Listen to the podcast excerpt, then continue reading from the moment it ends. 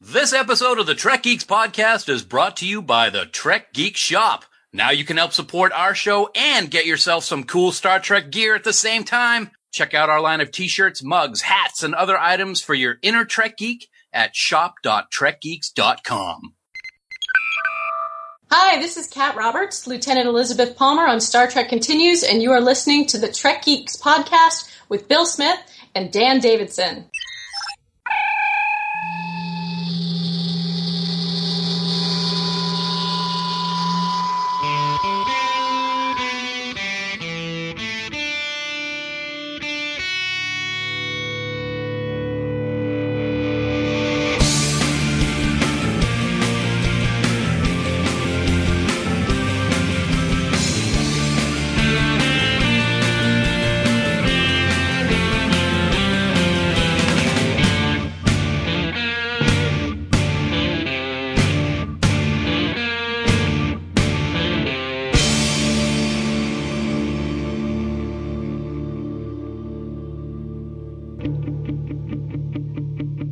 Biggest little show this side of the Alpha Quadrant. Welcome, one and all, to Trek Geeks, a Star Trek podcast. This is episode number 67. I am your co host, Bill Smith, and joining me, as he does every single point of the episode this week, we do it right up front just to get it over with. Sort of like, you know, a little shock and awe therapy for you all. He's a man I would love to see frozen in a block of ice on a desolate planet. He's the timeless and very chilly Dan Davidson, and please don't confuse him for Captain America. Welcome aboard, buddy. Th- thaw out a little bit, why don't you? I don't think anyone could uh, mistake me for that specimen of a man. it is good to be here, episode 67. I like what you did there with the intro. A little ice, little cold, little little freezing stuff. It's pretty. You're good at that. I gotta say.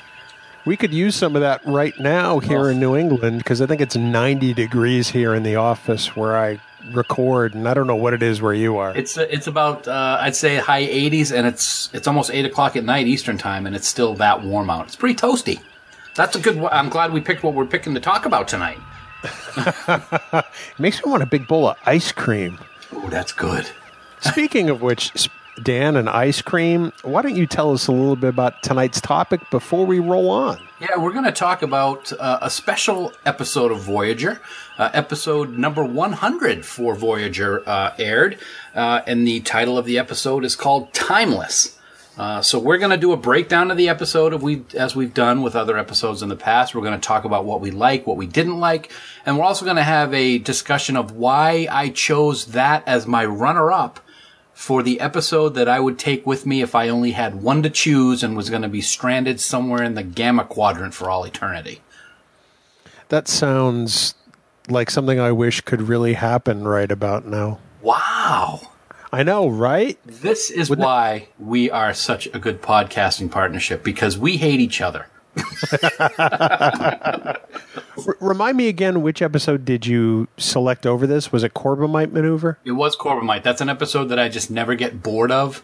Uh, I, I love the episode and I chose the entertainment value of what I would take with me over an episode that I feel very strongly about. So, Interesting. yeah. We'll get into Well, that. I look I look forward to that part of our discussion. As now I look forward to you telling the folks at home how they can get in touch with us. Yeah, as always, there's uh, plenty of ways to get in touch with us on Twitter, Facebook, or Skype. Our handle is the same. It is Trek Geeks. You can send us an email at trekgeeks at starfleet.com, or you can call 508-784-1701 and leave us a voicemail. If you want to do that over your PC or your mobile device, you can go to speakpipe.com slash trekgeeks and leave your message that way. Uh, also, you can join our official Facebook group, Camp Khitomer. Uh, as always, there's lots of good conversation going on right now. We've got a bunch of new people over the last week or so that have joined the club. They're having a great time. They're getting early access to the Trek Geeks podcast, Bill. That's pretty special too. And anybody who joins is going to get that early access. I better hurry up and join then. I would hope that you would because we talk about you all the time. Um, what? What? Yeah, we do. So, um, if anybody wants to see what we are talking about Bill of, go to facebook.com slash groups slash Camp Khitomer. that was a horrible example of grammar. what we are talking about, Bill of. I'm going to print that on a shirt. I like that. We can do that. Uh, just remember, anything that you say in any of these locations may be used in a future episode. And with that, I'm going to send it back to the studio. Thank you, Dan. Great job on that one. You stayed right on top of that story, buddy. Top And- shelf stuff. Good grammar, too, Ty. Hey, I have to ask you after Sure. all the times you've given out the contact information on this show, you know, 67 times now. Do you have the phone number memorized? No. I just know that it's 1701 with a 508. The 784 always gets me. I know it's a Massachusetts number, and I know that it's the Enterprise, but that 784 is the tough one. You're honest. I'll give that to you. I have enough I have to keep track of to make sure that you're kept in line, man.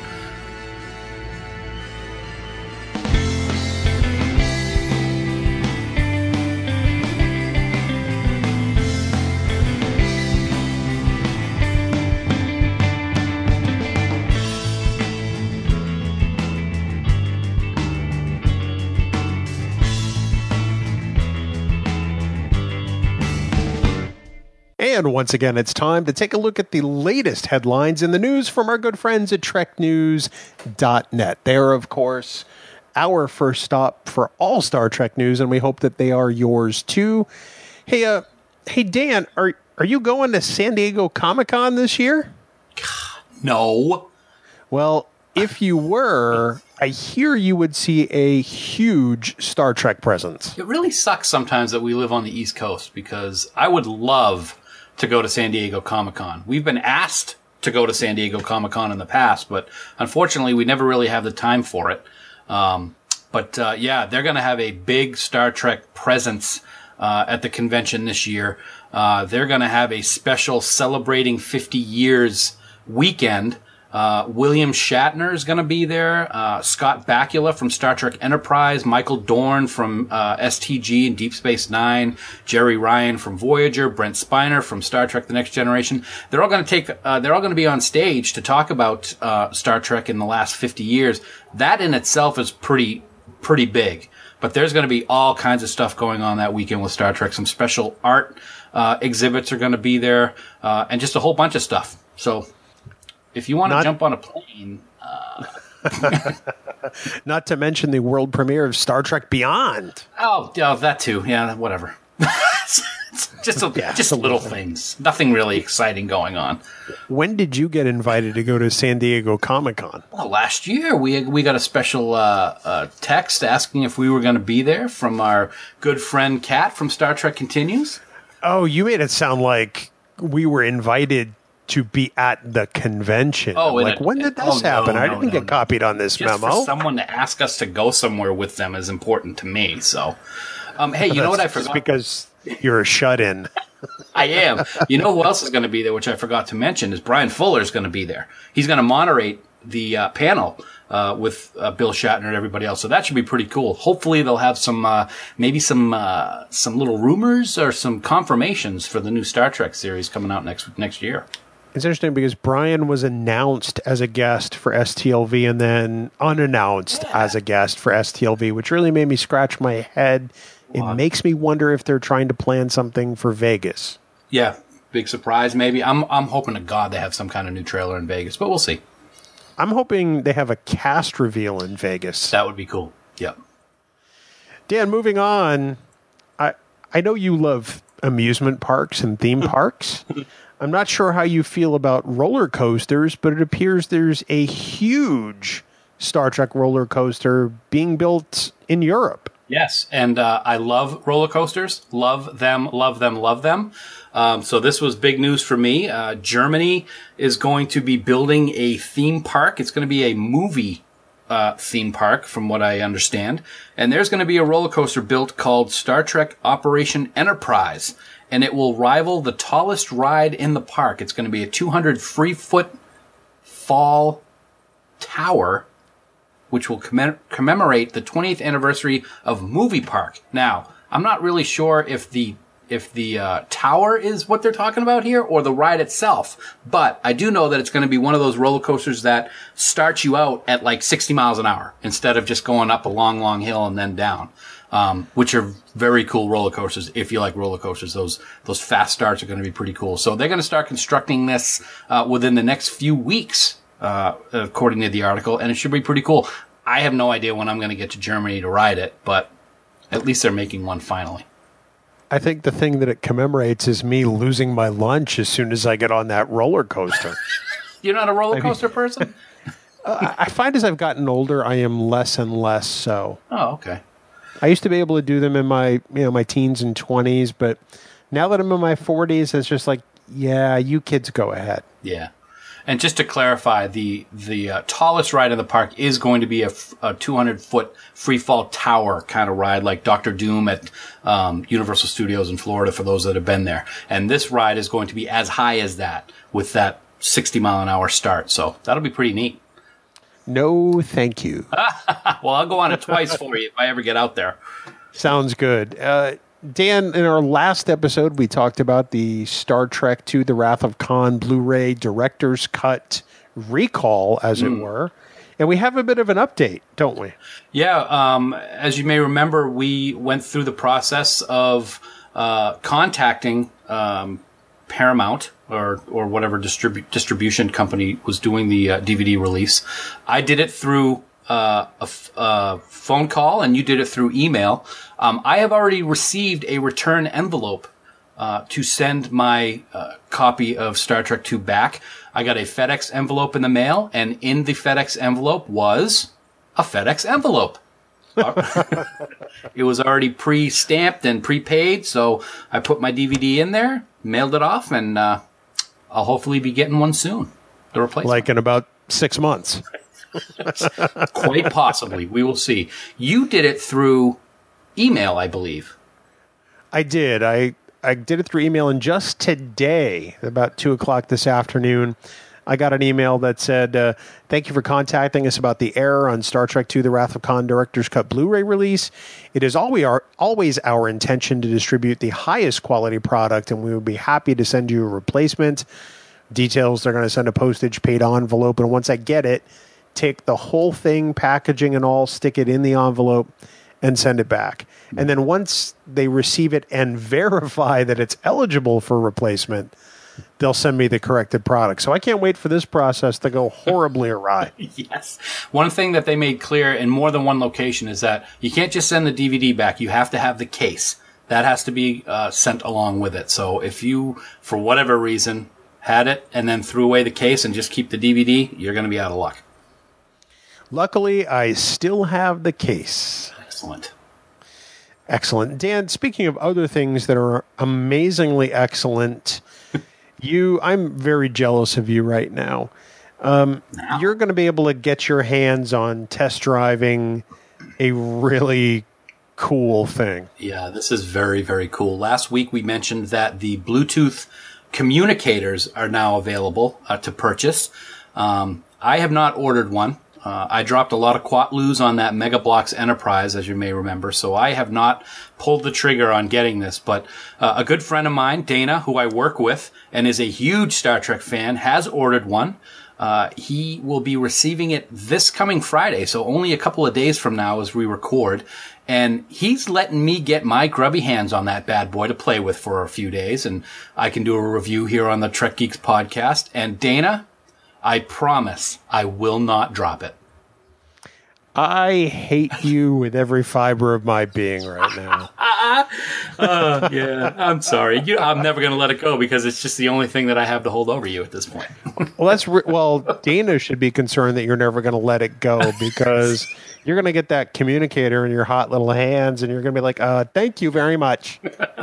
well, I'm not going to. I'm not going to be doing a review for uh, several days because I'm going to be traveling. But he is going to be playing with it, taking a lot of pictures, and he has already promised us that he will post pictures and his thoughts uh, on Camp Khitomer because he's a member of Camp Khitomer, so we can look forward to that. Dana, I- I'm going to speak to you as a friend right now. We've never met, but if you respect yourself at all or your descendants or your family in any way, Don't give Dan your communicator. You will never see that thing again. Wow. I, I, I why would you why would you think that? I noticed you didn't dispute that. No, well, I didn't. I didn't get to because my next sentence was going to be, "He's not you," so of course I'll give it back to him.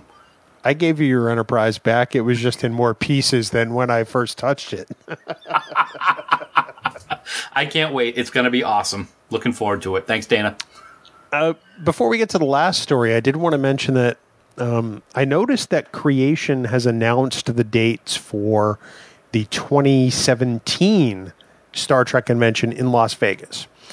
There was some rumors going about that they may not get the license for next year and years following, given that uh, a different company is doing Mission New York. But they are, in fact, doing the convention in Vegas next year. I believe it's the same dates. Okay. Uh, it's like August 2 through 6. It's five days again. And it occurred to me that I suppose that makes sense with it being the 30th anniversary year for Star Trek The Next Generation. True. True. Well, I guess we uh, better pencil out those dates because I'm sure that we are going to be out in the desert once again. We haven't even gone on this trip, and already we have to plan the next one. But this, these trips that we really don't mind planning, aren't, aren't they? I I got to get through this one. I can't even think about that one yet. I'll take care of that for you. All right. And, and well, Dan, as we- last as we record, though, I'm sorry to interrupt. As we record, dude, we're like three and a half weeks out. Isn't that awesome? Stop teasing me. Dan, lastly in news, um, Star Trek Online's new, uh, I don't know what you call it, level? Expansion. Or, exp- oh, thank you. That's the word I was looking for. Star Trek Online's new expansion has has dropped. I can't wait to check this out. I may actually try it out tonight as soon as we're done recording this podcast because I just saw the announcement today.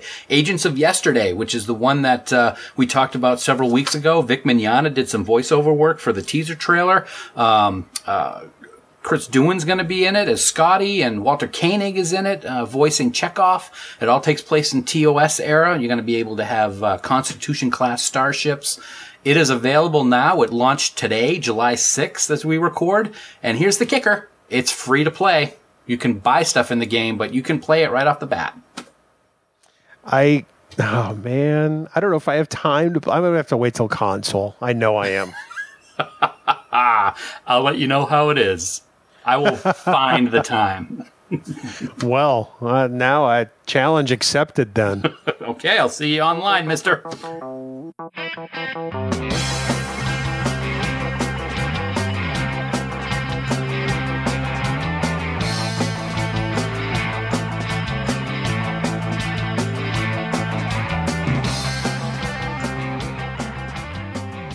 Well, Dan, several weeks ago in our Ask Us Anything, we talked about the episode that we would sort of take with us if we were stranded. And you had a runner up, which I thought was very interesting. And we decided to turn that into an episode. And the episode is Voyager's 100th. Yeah, it's a big landmark episode, and I got to say, we've we've had our fun with Voyager uh, on the time that we've been doing the podcast, and we like to uh, to uh, give it a hard time and and say where the faults were. Uh, but there are several episodes in Voyager that are really strong, and I'm really glad that the 100th episode was the one that it was. Timeless uh, is a great story, um, and it's got a lot of meaning to me. But when we talked about um, in the Ask Us Anything episode, you were shocked that I chose Timeless, and um, I think you were shocked again when you rewatched it. I was on on both levels. I was I was shocked that that it because I, I know you. I know you're a huge Deep Space Nine fan. I know you're a huge original series fan. It didn't really occur to me that you would have chosen a Voyager episode, let alone this mm-hmm. Voyager episode. Yep. And then I watched it again and found out it. it well, I don't I don't want to give it away too early, but I found there was a whole lot more there than meets the eye. Yes, uh, a lot more, um, which is why it is. Uh, I, I'm very passionate about this episode when I think about it, and the more I've watched it, because of course, before we prepare for these shows, I'll watch things several times just to make sure I've got everything in my brain the way I want it. And the more I watched it, the more emotional it was for me. So um, it'll be interesting, and I'm looking forward to the discussion later on in the show about why it's so powerful for me. But that's what I would have chosen as my runner-up. Can I take two with me? No, No, the question I, I think it was from Trey. Um, said you can only take one, and even if Trey tells you you can, I'm going to tell you you can't. Okay, Mr. So Exec- there. Executive. That's right. so, Dan, are you prepared for the trademarked landmark Trek Geeks three minute recap of Star Trek Voyager's Timeless? I am, and I've got an idea. If it goes over three minutes, we can pretend one of those car commercials, and you can just speed up my voice like at the end of the commercial, so it makes three minutes. like that guy in the FedEx commercial from the 80s? yes, yes, I'm ready. Here we go. And begin. Voyager's been frozen under the ice on an unnamed planet for years, with all but Harry and Chakotay dead. Fifteen years earlier, the crew built a slipstream drive to get them home to the Alpha Quadrant. In order for it to work, Harry and Chakotay were ahead of Voyager in the Delta Flyer, sending phase corrections to Tom Paris. But Harry miscalculated, and oops, everybody died. They got back to Earth and spent 15 years searching for a way to change history. They resigned from Starfleet, they stole top secret equipment, and specifically, they stole a Borg temporal transmitter, and they became the Federation's most wanted criminals. Huh. Dun dun dun. With the help of a reactivated doctor, they dissect Seven of Nine's brain to get the exact frequency of her transmitter and also get the exact moment of her death so that Harry can use the temporal transmitter to send the correct calculations to Seven of Nine in the past so that they don't die. Are you confused yet? Thoroughly. Okay. But Harry's new calculations are, guess what? Still incorrect, so Voyager crashes again. Harry realizes this because they're still there and history hasn't changed.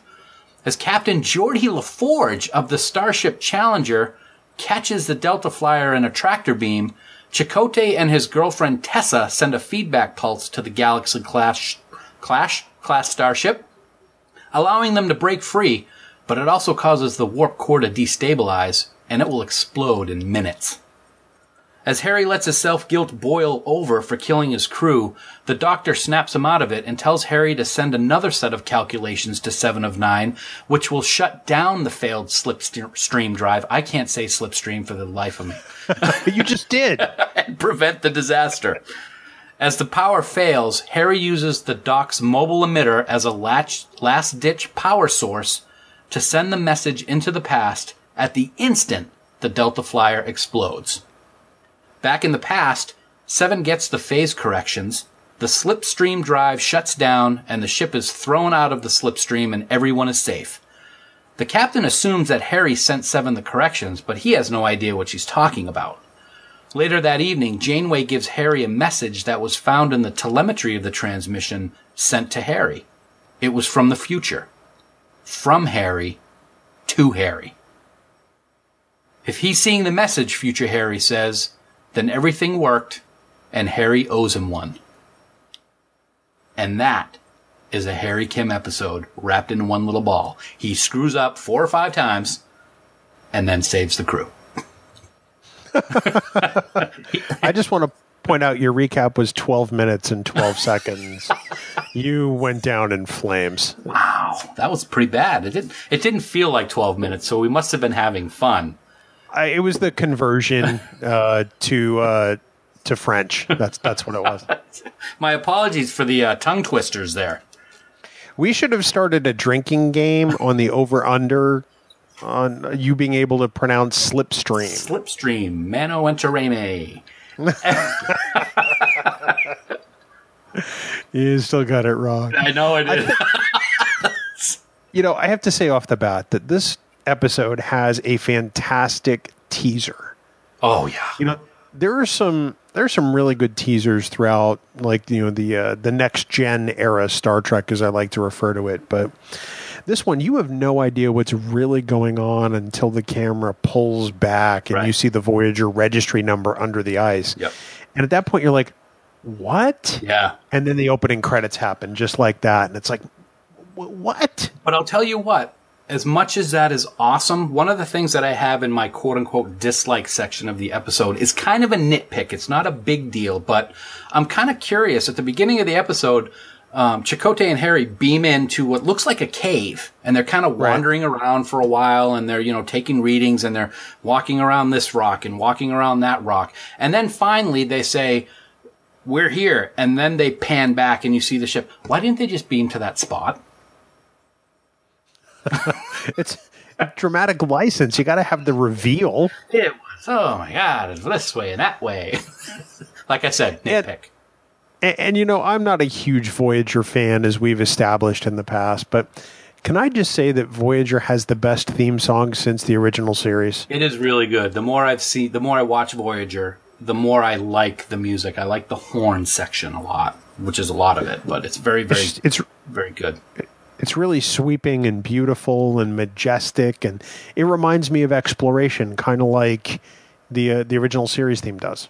And I do like. I know we've talked about parts that you don't like. I like the opening sequence in terms of what you see.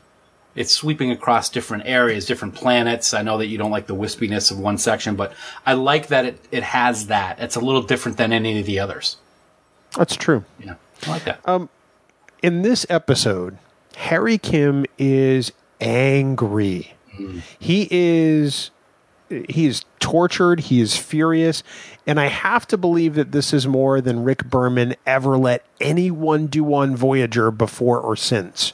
Because remember, we saw Garrett in Boston in 2014 at Trek Boss, and he he's t- told this story there, and he's actually told it on a couple of podcasts since about how they took after everyone was cast, they took you know them all out to dinner and said, "Look, those of you playing humans, you got to dial it back because we really need the aliens to shine." Mm-hmm. Yeah. And this is, I I have to believe that this is more than they ever let any human character do before or since. I agree, and it's it's really it's kind of a shame because Garrett really showed his potential in this episode. He he Yeah. never got the opportunity to do this. This is by far, without I think debate, this is the best Harry episode in terms of of story and and Garrett's performance, without a doubt. It's so unfortunate that it was just this one episode that we really got to see that. I agree with that. I thought that he showed real range. He showed a, a progression of that character from the the youthful ensign who's always whining about not being able to go home to somebody who lived with the fate of a wrong decision mm-hmm. for what was it, fifteen years? Fifteen years. Yep. Yep. I he he was he was really really great in this episode, and I didn't get that same sense the first time I watched it when it aired. Yeah, I think it was. I think it's something that if you watch it more than once, you really start to appreciate it. Um, I think Garrett has said that uh, he felt restricted in the role a lot of times. Um, the writers didn't give the opportunity for a lot of the cast to do what um, they could have done and, and made this the series that much better. Um, but this it was great that they just let him do what he needed to do in this episode because he really he really hit it off. And I have to say that although I'm I'm not a big fan of non-linear storytelling, as you know, I have uh, I have to say I do think it worked really well in this episode, in particular, the way the story was crafted, and I, I think that that's a direct tribute to Joe Menosky, who who co-wrote the script with Brannon Braga. And as a, a side note for trivia, Joe's actually on the writing staff for the new Star Trek series premiering in 2017, which I'm very excited by. Uh, that's too bad. Speaking of of of of uh, of the episode, one of the things that I love about this episode, and it, it, you can drive yourself crazy thinking about it anytime that you have a time traveling episode. This is a brilliant example in my mind of a temporal paradox. We can just get your head spinning. Um, so see if this see if this makes sense.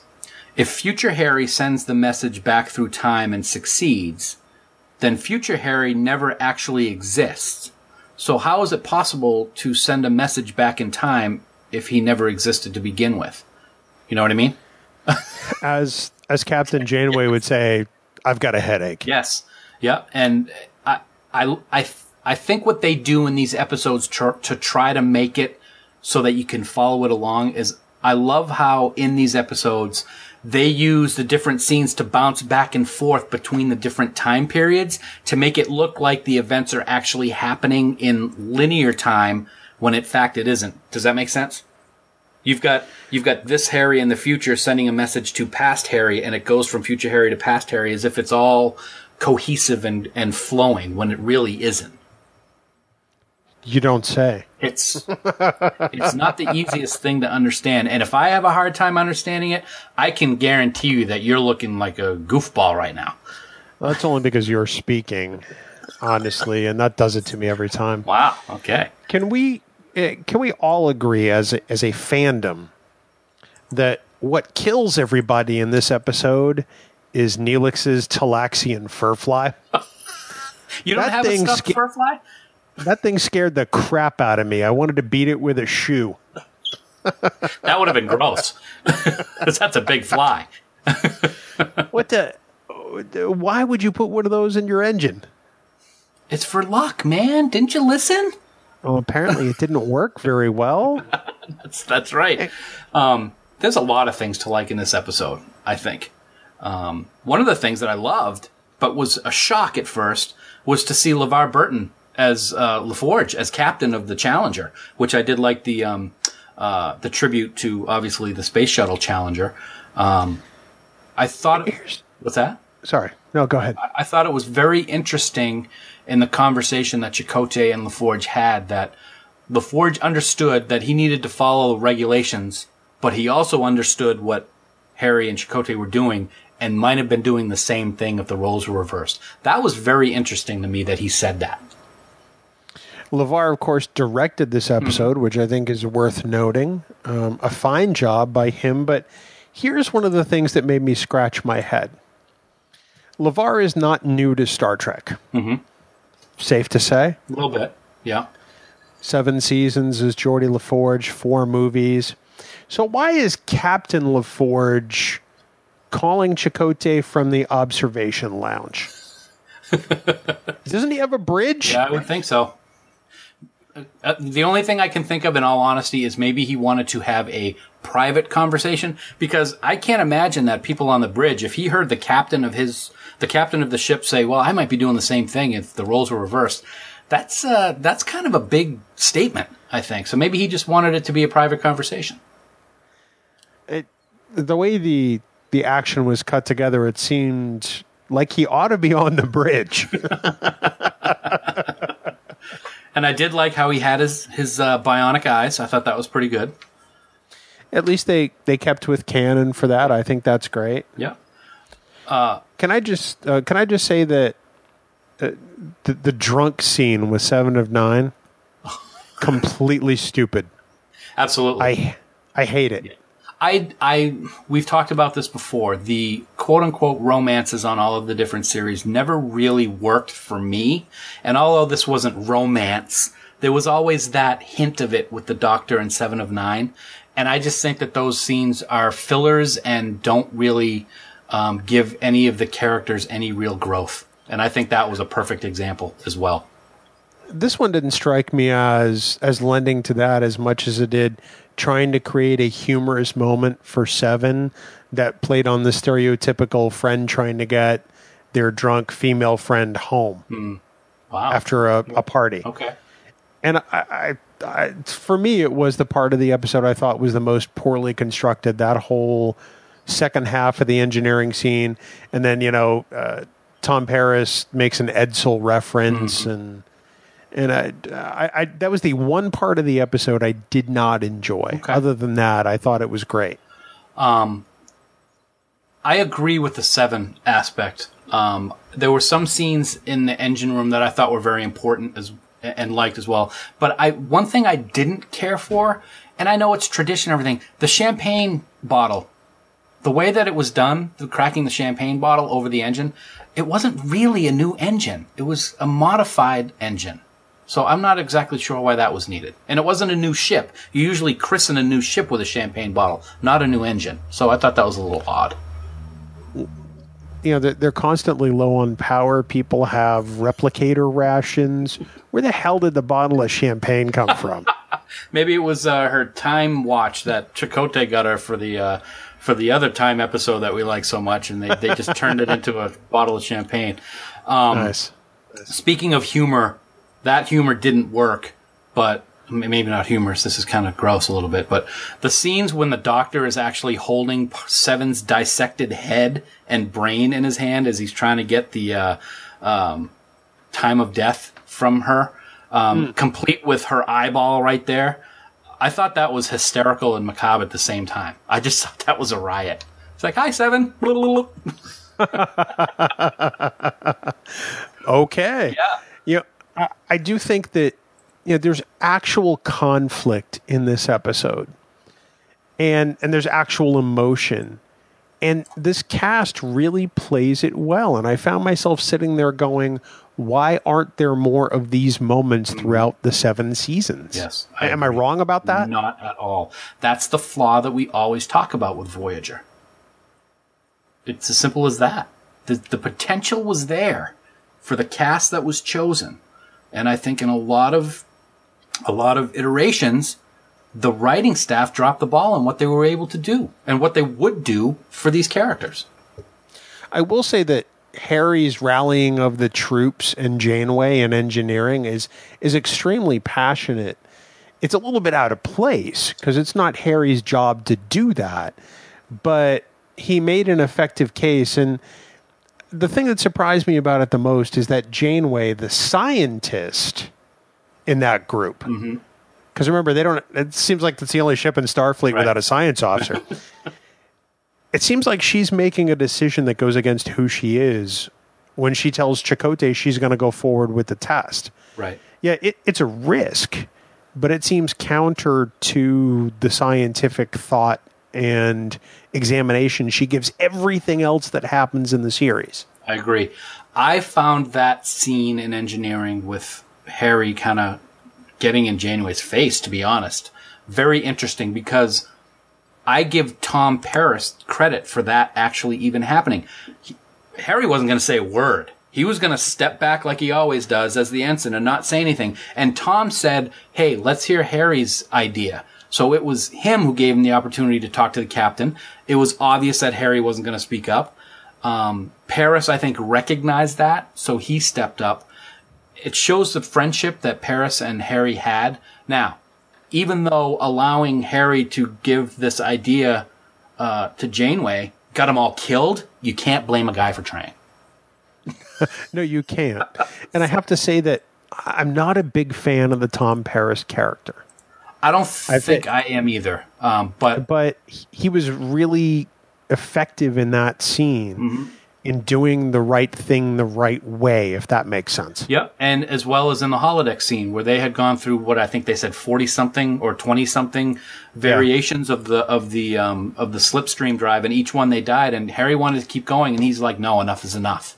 He was putting his foot down, which was something that you didn't usually see with Paris either. No, that's really true because I would have thought his friendship for Harry would have made him, you know, jump through as many hoops as they wanted to to try to prove it out. But I, I think it established that even Paris knows when enough is enough. Right. Um, couple other things that that really struck me in this episode of things that I liked wor- that are worth mentioning is we talked about the acting of of Garrett. It was phenomenal. One of the best parts of this performance was extremely subtle, but it really spoke volumes. And that's at the end when he was watching the video of future Harry telling him that his own miscalculation caused the death of 155 of his friends. And when future Harry says that, the camera is on present Harry and he he just has a the tiniest of reaction in his eyes and in his mouth. And it it was it spoke volumes to me is all I can say. It was a great scene. It, it was a great scene, and I only wish that Harry's message to himself had been longer. Yes. Yeah. you know, because I I get that it was rushed and the doctor interrupted it to some extent, but I, I wanted a little more substance there. It, but uh, it was great. Don't get me wrong. Yep. But you know, as I'm watching that scene, I'm like, I'm going, that, "That's it. Yeah. That's all he got." Yeah. I do have to say that that epilogue scene, uh, as oddly placed as it is, and uh, between Janeway and Kim really is a nice way to close out the episode. It is. It's a very nice way. It, shows it shows how Janeway cares for her crew. It shows the the uh, I don't know the manic desire for Harry to want to get back home because it, after everything's happened, he's just sitting there studying the calculations that don't even matter anymore. To be honest, um, I do want to bring up two things about the slipstream drive that I really liked and I can, Yeah. I can say it now. Um, I think the idea of the slipstream drive being developed using different technologies was a good um, uh, a good thing for the show. You had benamite instead of dilithium. I thought that was interesting. You incorporated Borg technology, and with everything going on in the world presently, we're talking about IDIC a lot. And this was a this was an example to me of IDIC, different technologies from different groups of people all working together to try to get something positive done. So I thought that was kind of cool. I think that's Star Trek at its best when it happens. Mm-hmm. You know, meeting a challenge and rising above it. Although I, I will say, on a slightly humorous note, the slipstream effect, the tunnel, reminds me of the warp effect in the JJ movies. Okay, do you want to hear what it reminded me of? Yeah, It reminded me of the Bigfoot tunnel from the Six Million Dollar Man. That's the other thing I was going to bring up. I can totally see that. What a, I want to go watch that right now. and I I understand that they had to use the Delta Flyer set because they had it. Mm-hmm. It, it was there to use. Let's write it in because we have the sets already. Yeah. But it's a shuttle. Why would it be sitting around a Federation shipyard for 15 years? Oh, there are so many. I don't want to call them mistakes when you're talking about these time travel episode, but yeah, that's a that's a great one. You wouldn't think that maybe you'd want to shut that one down. Actually, you know what? I want to I want to take a step further. That wouldn't be sitting around for 15 years. It's 15 years in the future. Technology has evolved, right? In theory, Why is LaForge commanding a Galaxy class starship? That's an old starship by now. well, why is he commanding a Galaxy class starship? And was there not enough money in the VFX budget to show it firing on the Delta Flyer? Yep. And I wanted to watch it really close. I wanted to actually do a frame by frame to make sure it didn't say Enterprise on the hull. And and did it? I didn't. I didn't do the, the phrase, uh, the freeze frame. Um, so Phrase frame? phrase frame. Yeah, beer cover, cap cover. Um, so we talked about a lot of things that we've liked, Bill. What?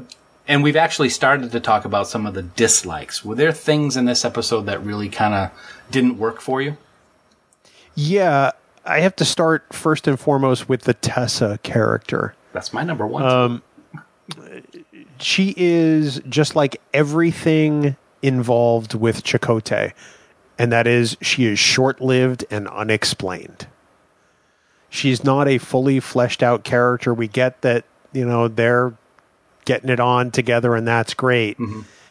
But Chakotay needed somebody to talk to, so they just inserted a character that he had some kind of relationship with. It just it didn't work for me. I, I didn't really see a reason for that character to be there.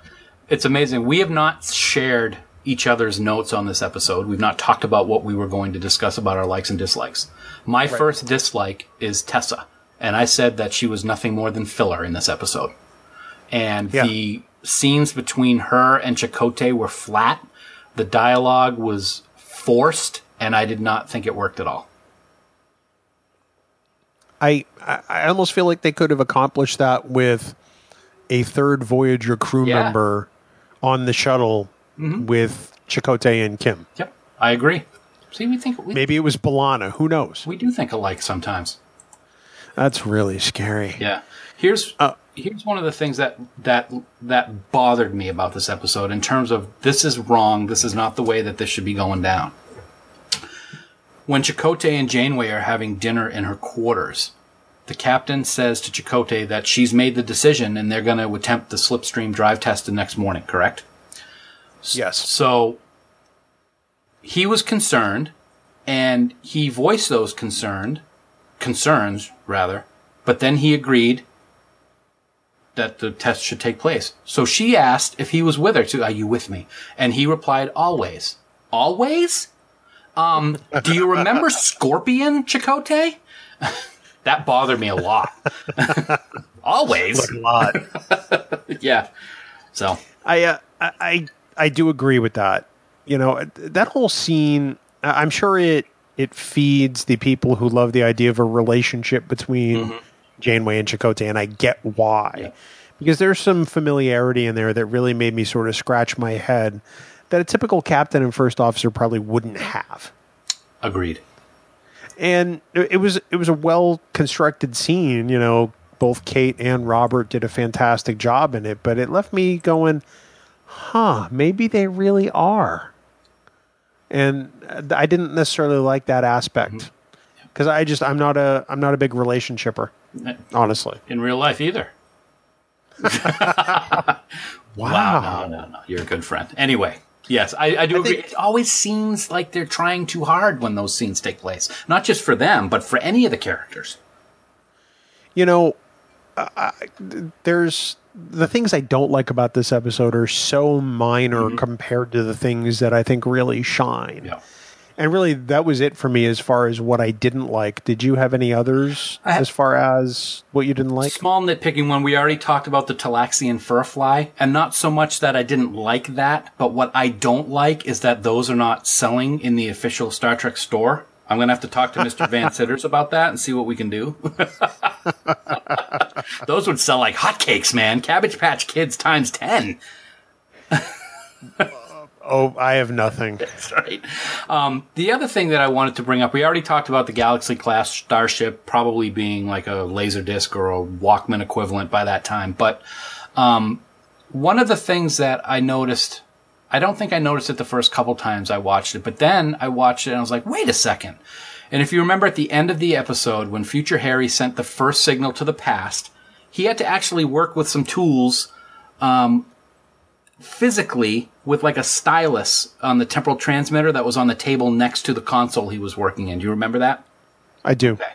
Later on, when he's trying to send the transmission that would shut the slipstream down and he was working frantically because it, the warp core was about to explode, he only worked on the console and actually sent the signal through the console. Uh, huh? I, I didn't he have to do it through the Borg equipment? Because if he did that, they would have died. It wouldn't got. sent. I understand that, but little continuity error there. I think. Okay. Very Maybe they interfaced Very it. Who knows? Very. He, though he interfaced it you when he was having his tantrum in front of the doctor. Well, but I thought that was a great scene because his level of anger and his description of what happened after Voyager got home was was great. Or not Voyager when he and Chakotay got home. Um, and both Garrett and Bob Picardo were fabulous in that Yeah, scene. they were. They were very good in that.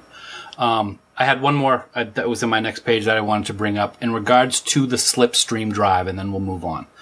Yeah. Let me, let me make sure I understand this right. So, they're I'm, I'm just spitballing this now, but they're in the slipstream drive for about 17 seconds before it starts acting weird. Okay, so 17 seconds they're in the in the drive in the slipstream drive. Wouldn't it have made sense to run the slipstream drive for 10 seconds and then shut it down? And then the next day run for 10 seconds and shut it down because in that 16 seconds, they cut 10 years off the journey. So if they just then run it again later, aren't they just going to keep cutting time off and boom, they get 10 years and boom, another 10 years.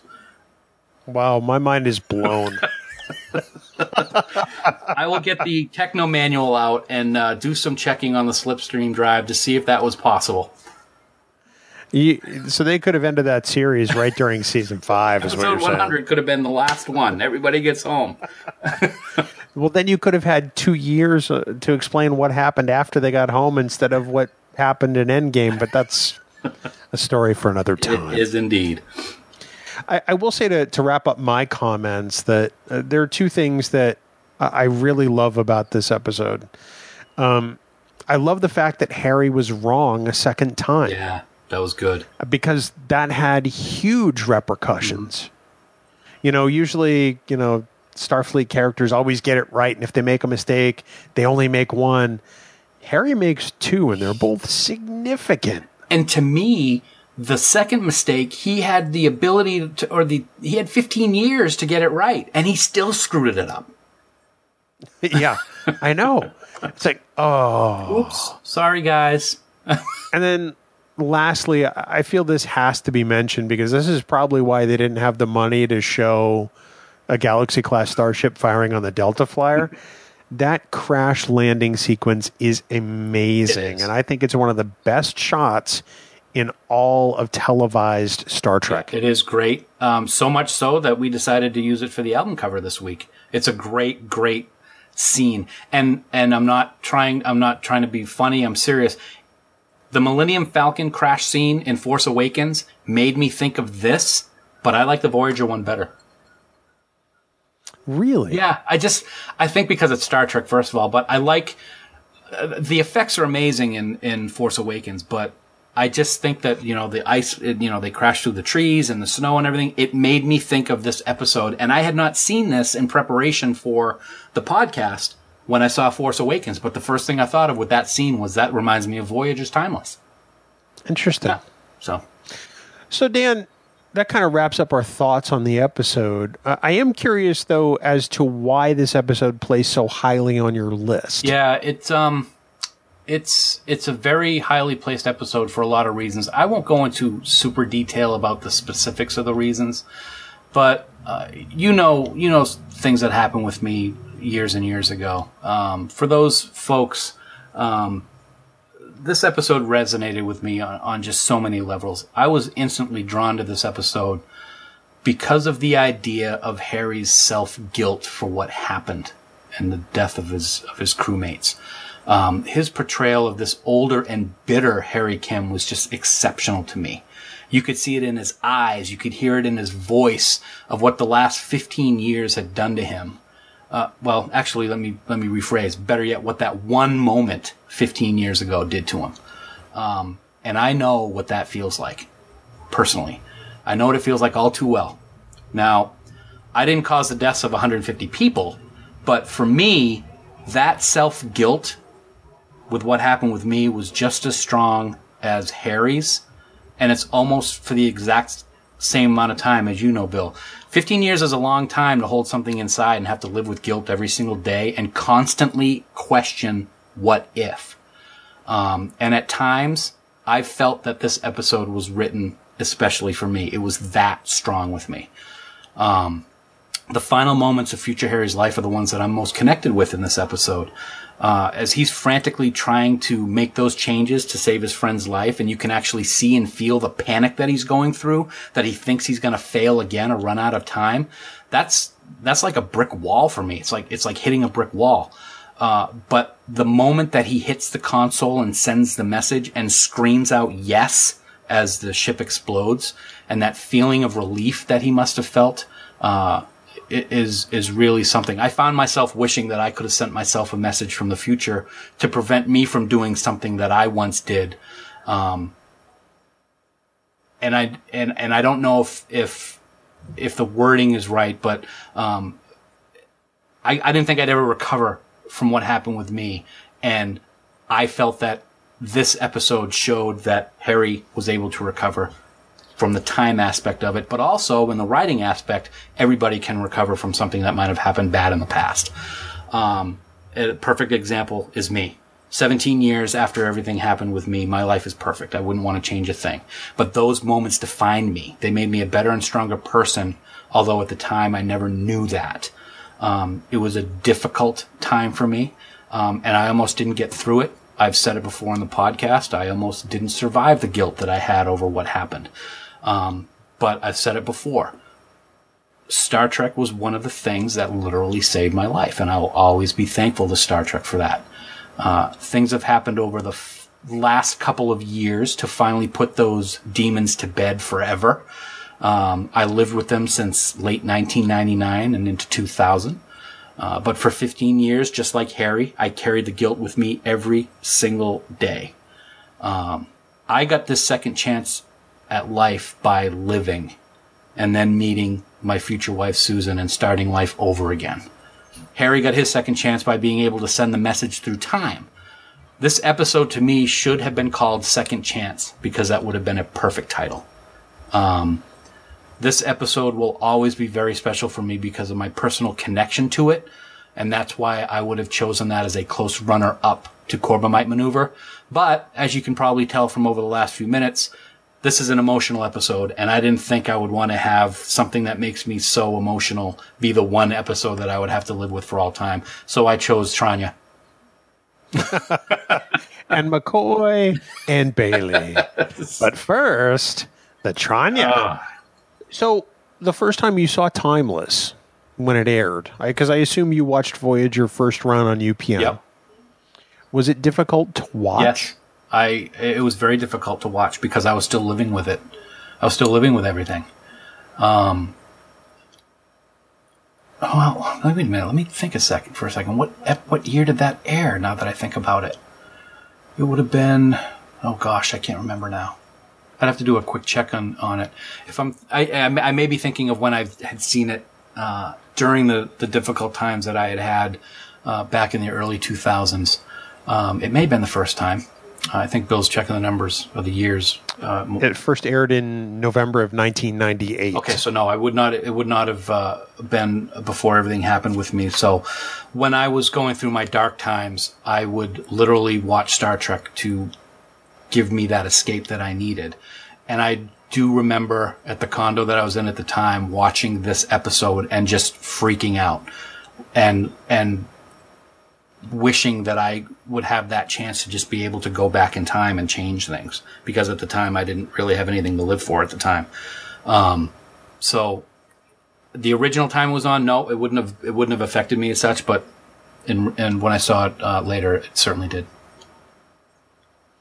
Well, buddy, I for one am glad that you know, like Harry Kim, you had that chance to to purge that guilt, and lucky for you, it didn't take blowing up a shuttlecraft to do it. I probably would have. I mean, I'm the one to blow something up. It's going to be that. Do you have any um, final thoughts on on Timeless as we we close our look on this episode? Uh, I think it's a perfect example that anybody who has despair can look at and take away from it that there's always light at the end of the tunnel. If it's as weird as sending a message back through time, so be it. It worked. It got that relief that future Harry needed at that last second before the Delta Flyer exploded. For me, it was a realization that everybody can get a second chance and it's not always as bad as you may think it is at the time. That is so very well stated, my friend, and uh, I, I have to agree with you one hundred percent. So. Um, thank you for sharing your story and for um, for picking this episode. Um, I'm glad that we had this discussion today. Oh, I appreciate it. It's something that one thing that I will say we have I've never really gone into the the exact details of what happened with me in my life uh, so many years ago. Um, we may do that at some point. I'm not ashamed of it. Um, I will talk about it if asked about it because one of the things that I've said um, is that uh, I'm not afraid to say that I almost committed suicide over it. It's not something that I am proud of, but it's something that I'm not ashamed to say. And by saying that, if I can show someone that no matter how bad it is at the time and didn't make that ultimate wrong choice, if I can save one person from doing it, then I've succeeded in my discussions and telling people my story. So we may do it one day. We may get into it and I'll tell everybody the story. Um, we may not. It just depends if people want to hear it or not. But um, Star Trek saved my life. Um, and I will always want to thank the people that are in Star Trek um, that they took a part in, save, in saving someone's life. Well, I, for one, buddy, am glad you're here, and I'm glad that we're able to do this. And here's to many more great years of talking about Star Trek. Okay. you jerk.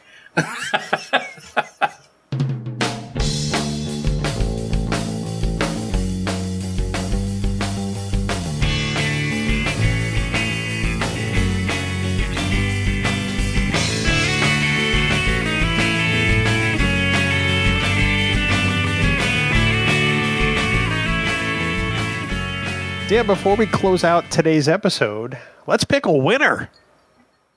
A winner for what?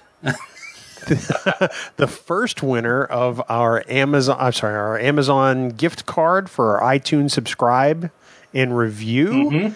We've collected the various reviews from well, the, since the beginning of the year, really. Yeah. Anyone who entered a review into iTunes for Trek Geeks was eligible in this first drawing, and the period ended on June 30th. Okay. So I will ask you to pick a number between 1 and 20. 16. 16. I am now going to sixer. ran- one sixer. I will now randomly mix up this array of numbers 16 times. Okay. You want to play the music? Ding, ding, ding, ding. No, that's the wrong music. Sorry. That, uh, You're really good at this, I just want to say. I um You have issues.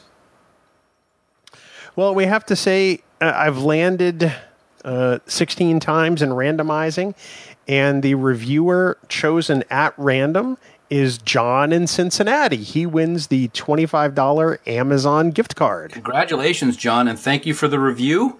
Uh, and we want folks to continue to send those reviews in. We love to get them, positive or negative. Uh, just go to itunes.trekgeeks.com to subscribe, or go to googleplay.trekgeeks.com if you have an Android type device. I might have one of those, and soon you will too, my friend. One week from today. John, I will contact you offline to arrange the delivery of your $25 Amazon gift card. And thank you to uh, to everyone that entered a review. Um, unfortunately, none of you were eligible for the next review period. So I know. Oh, oh, sorry, but we genuinely thank everyone for their feedback. So, uh, Dan, the other thing we have to show some gratitude for is the house band for this year's STLV. I speak, of course, of Five Year Mission. You're the house band? I know, right? Jumping the Jiminy Crickets. the house band for the official Star Trek convention in Las Vegas coming up in just under four weeks. I can't wait. We uh we can't thank the guys enough in Five Year Mission for letting us use their amazing music every week. Awesome. They're writing one song for each episode of the original series, which is just and it's awesome. That's the thing. It's awesome. It is. It's great music. We love it. Speaking of episodes, Oh God. I don't know. I thought something was wrong with my TV when I was watching. I, pu- I put in an episode just just last night. I think it was. Might have been the night before. They all blend together. I turned it on, and dude, all it was was like a black screen, and every once in a while, like static would flash across the screen for a few seconds, like the old style TVs. It was just there was nothing there, and then I realized that I must have put in the episode Fark's brain.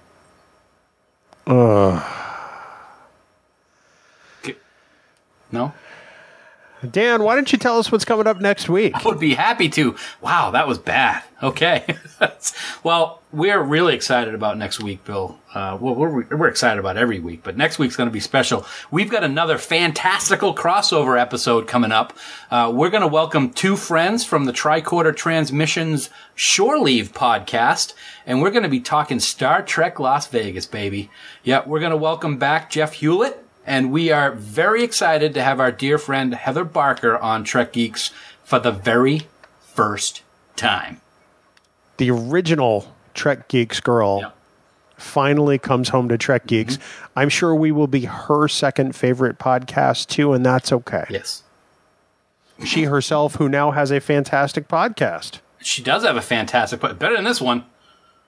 I know. I, I've been trying to replace you for 66 episodes, and it, it hasn't gone It's well. not going to go well going forward either.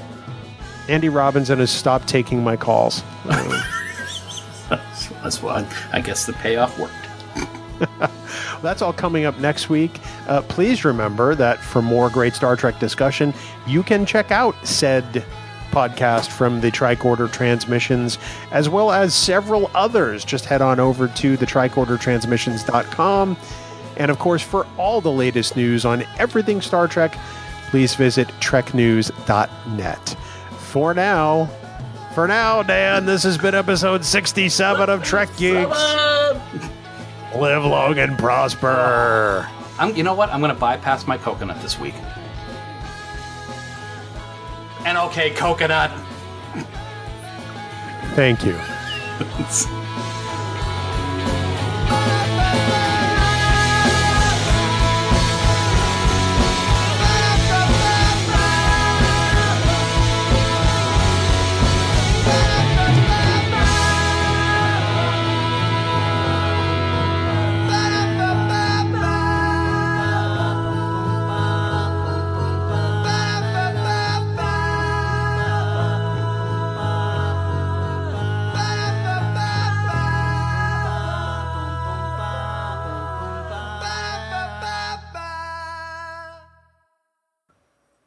Bill's a jerk, and he is ugly too. And Bill's a jerk. Hey, buddy!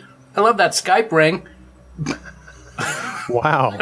That's what you were singing it to. I'm like, what the hell? Yeah, you know, we don't have the Bing Bong anymore. Anymore, like Anymore. Phil Collins would say. No more, no more. No.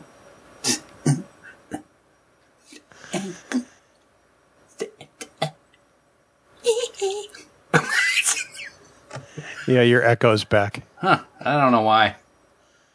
It's usually when you go rogue that it happens. Huh? All right. Well, I'll stay on course then. And I'm not sure why the blue light on your microphone is blinking. I'm not either. I'm glad you can see that. Let me. I can play with some some stuff here and see what I can figure out. Yeah.